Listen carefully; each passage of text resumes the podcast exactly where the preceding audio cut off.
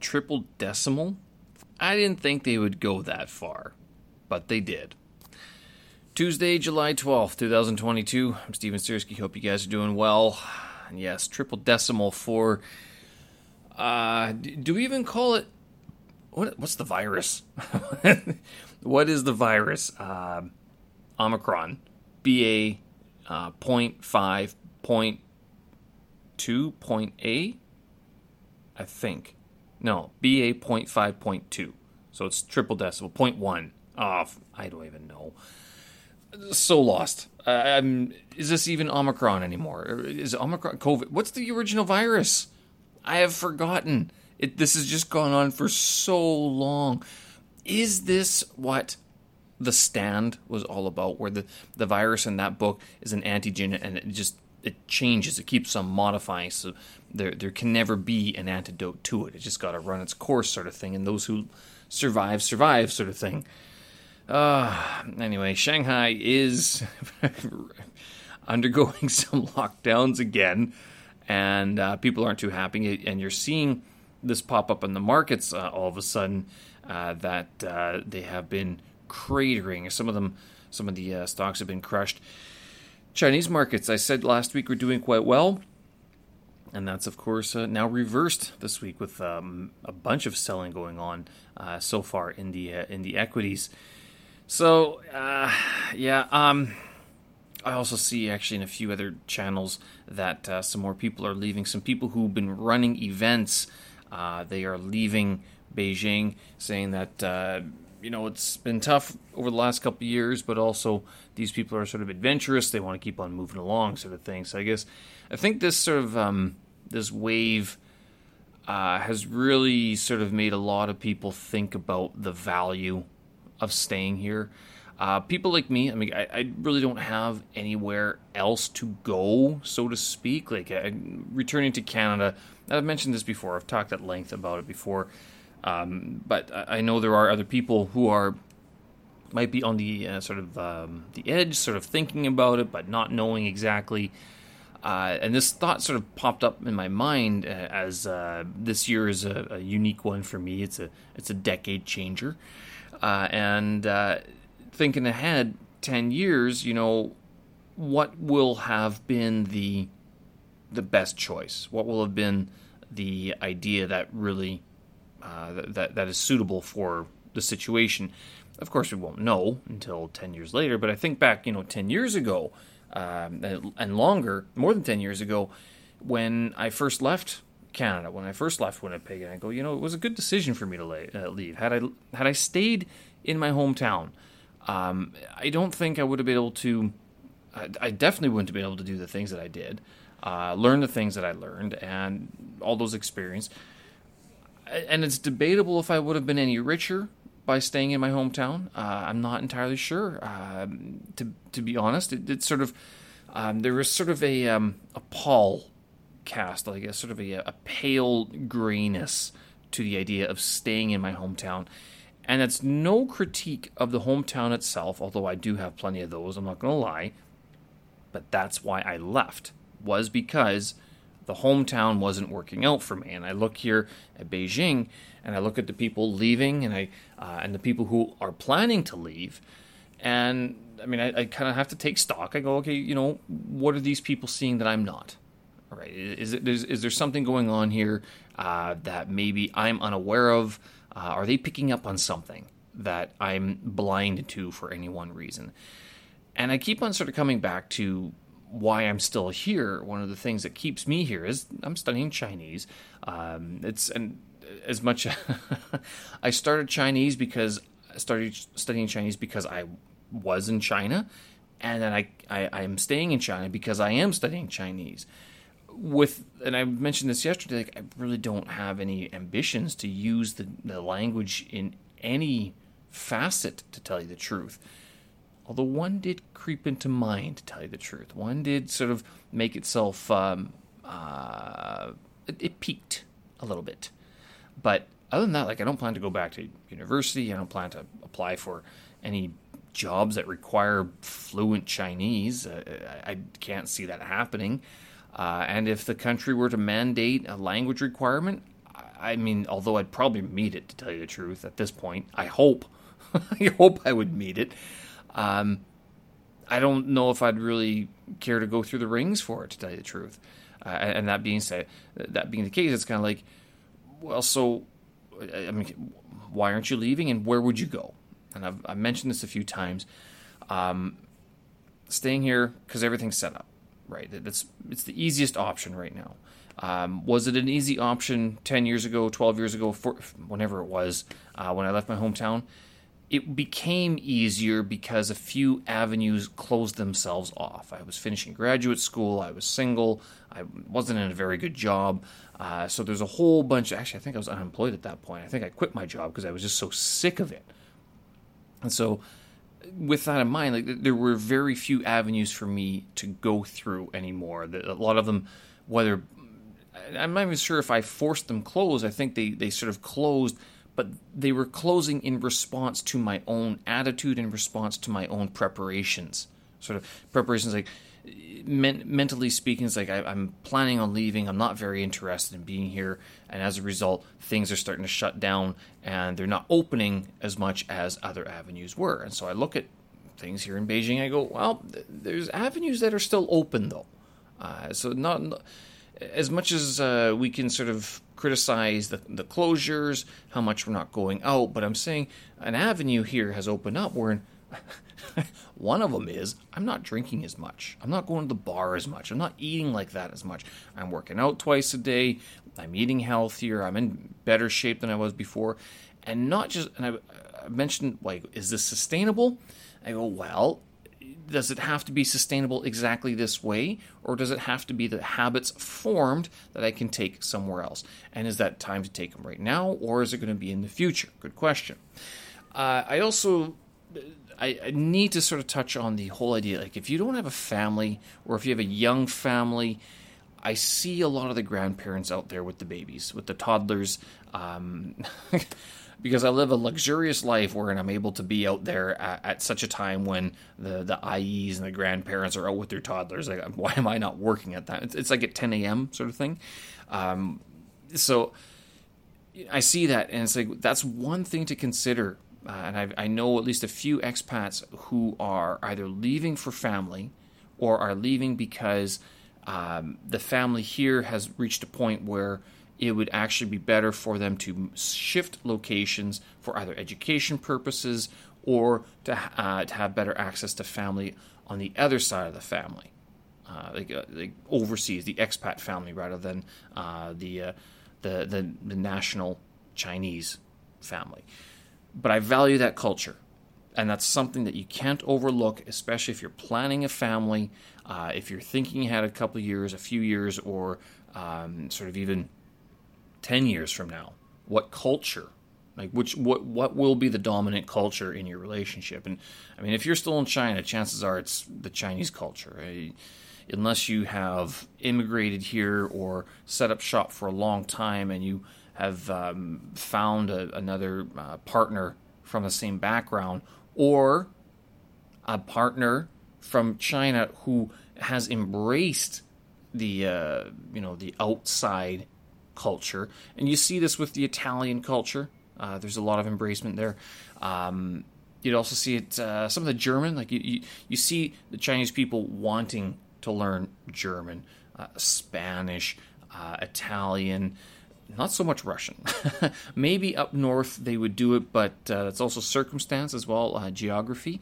Uh, but uh, so the point being here that the, the dominant culture in China is going to be Chinese. And so if you are uh, a mixed family, uh, expat and like a, a, foreign expat and a, a Chinese national, you know, the choice has to become where are you going to make that um, that home, that nest for the next few years. And one thing as an expat uh, that I think that I know that I've overlooked, and I wonder if uh, the families have uh, considered this as well, is just how short or how fast time can go. So with the families, and I see this because I talk to uh, um, some of these uh, families around here, some of the younger uh, expats uh, and and people like that. And, you know, if they get free education for uh, junior school, like uh, for elementary, and then maybe middle school, but high school they have to start paying a bit more. It's like all of a sudden that colors your decision of where you're going to set up shop.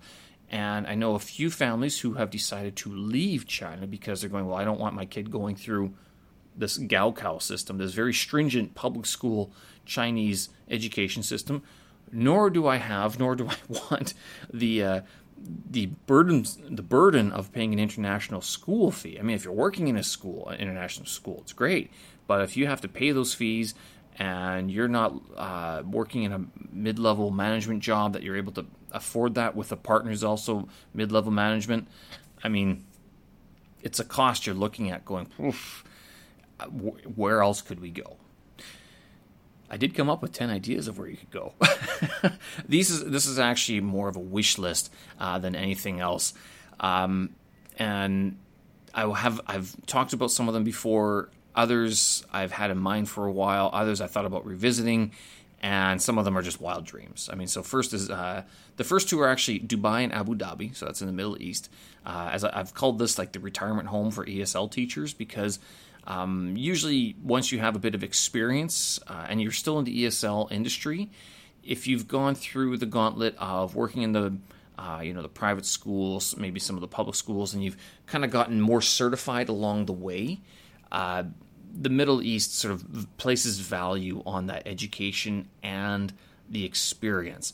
And in the Middle East, uh, there is a stereotype of teaching uh, sort of the, the rich royalty, the rich royal blood, but it's not entirely accurate because there are a lot of uh, service staff immigrants or um, like other people, other expats from other parts of the world who are looking to improve their English.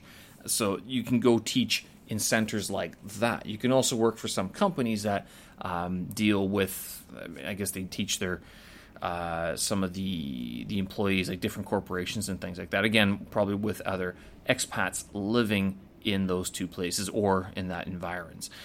France, I don't know. France would be kind of cool, but as a Canadian, it's very difficult to get a a, a visa, long term stay. So I mean, it's kind of like if I could stay there for a couple months, be rich enough to either work online and uh, I don't know. I don't know if I'd start smoking cigarettes to be in France, but you know, drink wine and eat cheese.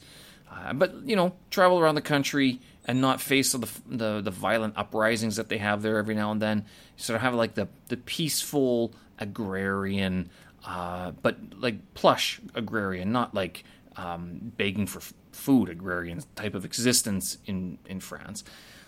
That'd be fun. That'd be nice. I mean, they have nice architecture there, nice nice scenery. Kuala Lumpur, uh, Malaysia, fantastic city. Yes, uh, Islamic uh, Islamic law. Uh, very open though. They're very um, like they they don't they're not as strict as in the Middle East, but there are certain things you do have to abide by. And I remember uh, I spent actually quite a t- uh, quite a bit of time in Kuala Lumpur.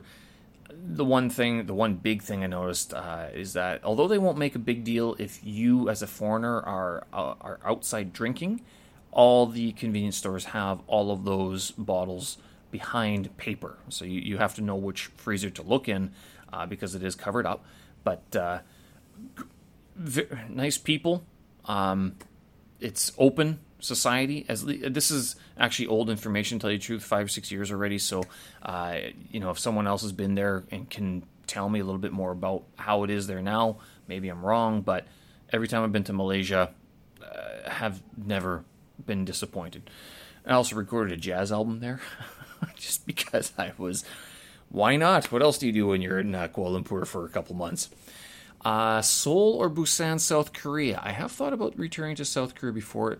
Uh, little known trivia: I've never returned to a country I've ever lived before, uh, except for Canada. Like Canada's the only one, but that's the homeland. Uh, never returned to work or live in another place. So, uh, if I went back to South Korea, that would be a first. Uh, and there, although I know a few people who are still there, I mean it's very few. I mean the they've sort of all trickled out over the over the years, sort of things. But South Korea still seems to hold um, sort of an openness, uh, that um, it might not be as you know forward momentum going like not as fast as it was 10 years ago but uh, certainly they, they they pop up and they have a presence and culture and they have uh, they have jobs as well and they have uh, a very open sort of society as well uh, very foreigner friendly. In most cases some cases you can still sort of be shuttered out because you are a foreigner uh, and not a pureblood um, but the, that's true in a lot of these places uh, and it's just part of the game of being an expat tokyo japan horribly expensive i know uh, but Japan has always been a place that people talk about in um, like as forever. I mean, it's just that the culture has always enamored a lot of people. I'm not sure if I'd be too excited about learning Japanese. to tell you the truth, after spending four years in Chinese, six years on Chinese, I'm not sure I'm ready to um, jump over to uh, start studying Japanese, even though some of my students like to think that, oh, well, I know Chinese, so I should I should be able to pick up Japanese pretty easily. I'm like, I don't know what you're, I don't think you know what you're talking about. I think you have, um, nope, it doesn't work that way. It'll help, but it actually might actually hinder you in sometimes. Uh, Montreal or Vancouver, if I did return to the homeland, those are the two cities that sort of pop up a little bit. Toronto would be an idea, but i have never felt comfortable in Toronto. Toronto are a different breed. Uh, they're a lot more business, and although they are a lot more international, um, I don't know. I've never seemed to really get along in uh, in Toronto. They're very fast paced for no reason, to tell you the truth. Uh, Montreal has more of the culture, to tell you the truth. A little bit more laid back. It's cheaper, more affordable. Um, still global, but the jobs. Actually, I think a lot of the Chinese companies, mobiles, uh, what do you call them? Mobile game companies. Uh, they have offices in Montreal. Montreal is a hotbed for uh, visual effects uh, game development, some filmmaking. It used to be a film, uh, big filmmaking hub. It's not so much anymore. It lost out to Toronto, actually. Uh, but uh, yeah, Montreal is definitely a, uh, an interesting city to go to. Uh, and then Vancouver, well, I have a brother there as well. That's one. I have actually I have quite a bit of family in Vancouver at this point. But um, some other go-go environment attitude, I'm not sure if I would sort of see eye to eye with, to tell you the truth, especially coming from China. But that being the case, coming from China, huge Chinese expat community there. So it might be an idea if, you know, I'm bringing along um, a girlfriend, wife, or family from China, right? So that is one idea there. Uh, lastly, well, the last couple here, London, just a, picking that out. I know anyone who's British, like, no, don't go to London. Horribly expensive, and just every, wh- why would you move to London? um, actually, one of the things that has popped up before is uh, my concern about if you are in, in an interna- uh, interracial relationship, um, uh, wherein one partner is not white and the other partner is white, or some combination therein, um, you know, you kind of have to wonder which of these countries would be the safest and the the best for a best environment to raise a family in. Uh, so that is something that I'm kind of thinking about. I'm thinking like London, it shouldn't be bad. I mean, there will be pockets of racism, but overall, London is a pretty international, pretty cosmopolitan city in that regard, right? Slovenia, and that is an ode out to uh, Mr. Uh, Owen who's uh, I think he's going to Slovenia. Oh goodness, I've forgotten. Uh, but um, why not pick somewhere other, some other Eastern Europe, European country? Hungary, I don't know because they don't seem to be supporting Ukraine as much as uh, other places. Poland, Poland would be a good place to go. They have uh, good food, developed, part of NATO, part of the European Union. Uh, so I mean, they're they're fortified in that regard. Uh, but uh, getting a visa there, I think, might be difficult for Canadian or for North American. So if you're British, you can probably get a, um, uh, a visa, a working visa for Poland a lot easier than I could. All right. That being said, those are the 10 ideas, 11, I guess, uh, with uh, Poland included. Um, been studying on Chinese, studying my Chinese, and I've been working through this HSK test prep book. Uh, and actually, I spent a lot of the day reading through this interview book. Um, it was just easier to read uh, the interview rather than try to focus on studying because uh, I was working today. Uh, but uh, so I did spend some time uh, reading in real Chinese, and I picked up um, Yu Hua. this is the Chronicles of a Blood Merchant. This was recommended to me by a colleague several years ago. I bought it, thinking, yeah, he said it was like, yeah, you could probably read it. uh, two years later, finally, I picked it up today, and lo and behold, I could actually read the thing. I'm sitting there going, holy, I actually know what the characters mean. I know what the words mean. I mean, it might take me forever to read it. There's some that I don't know, of course, but there, there's your progress. Two years after I bought the book, I can finally read it, um, which is great. I mean, that is encouraging, of course, uh, but by no means is it at HSK level. Uh, it's, well, I mean, obviously it's like HSK 4, HSK 5, somewhere around there, but uh, um, the test prep is a little bit different. And I'm trying to, this listening is breaking me here.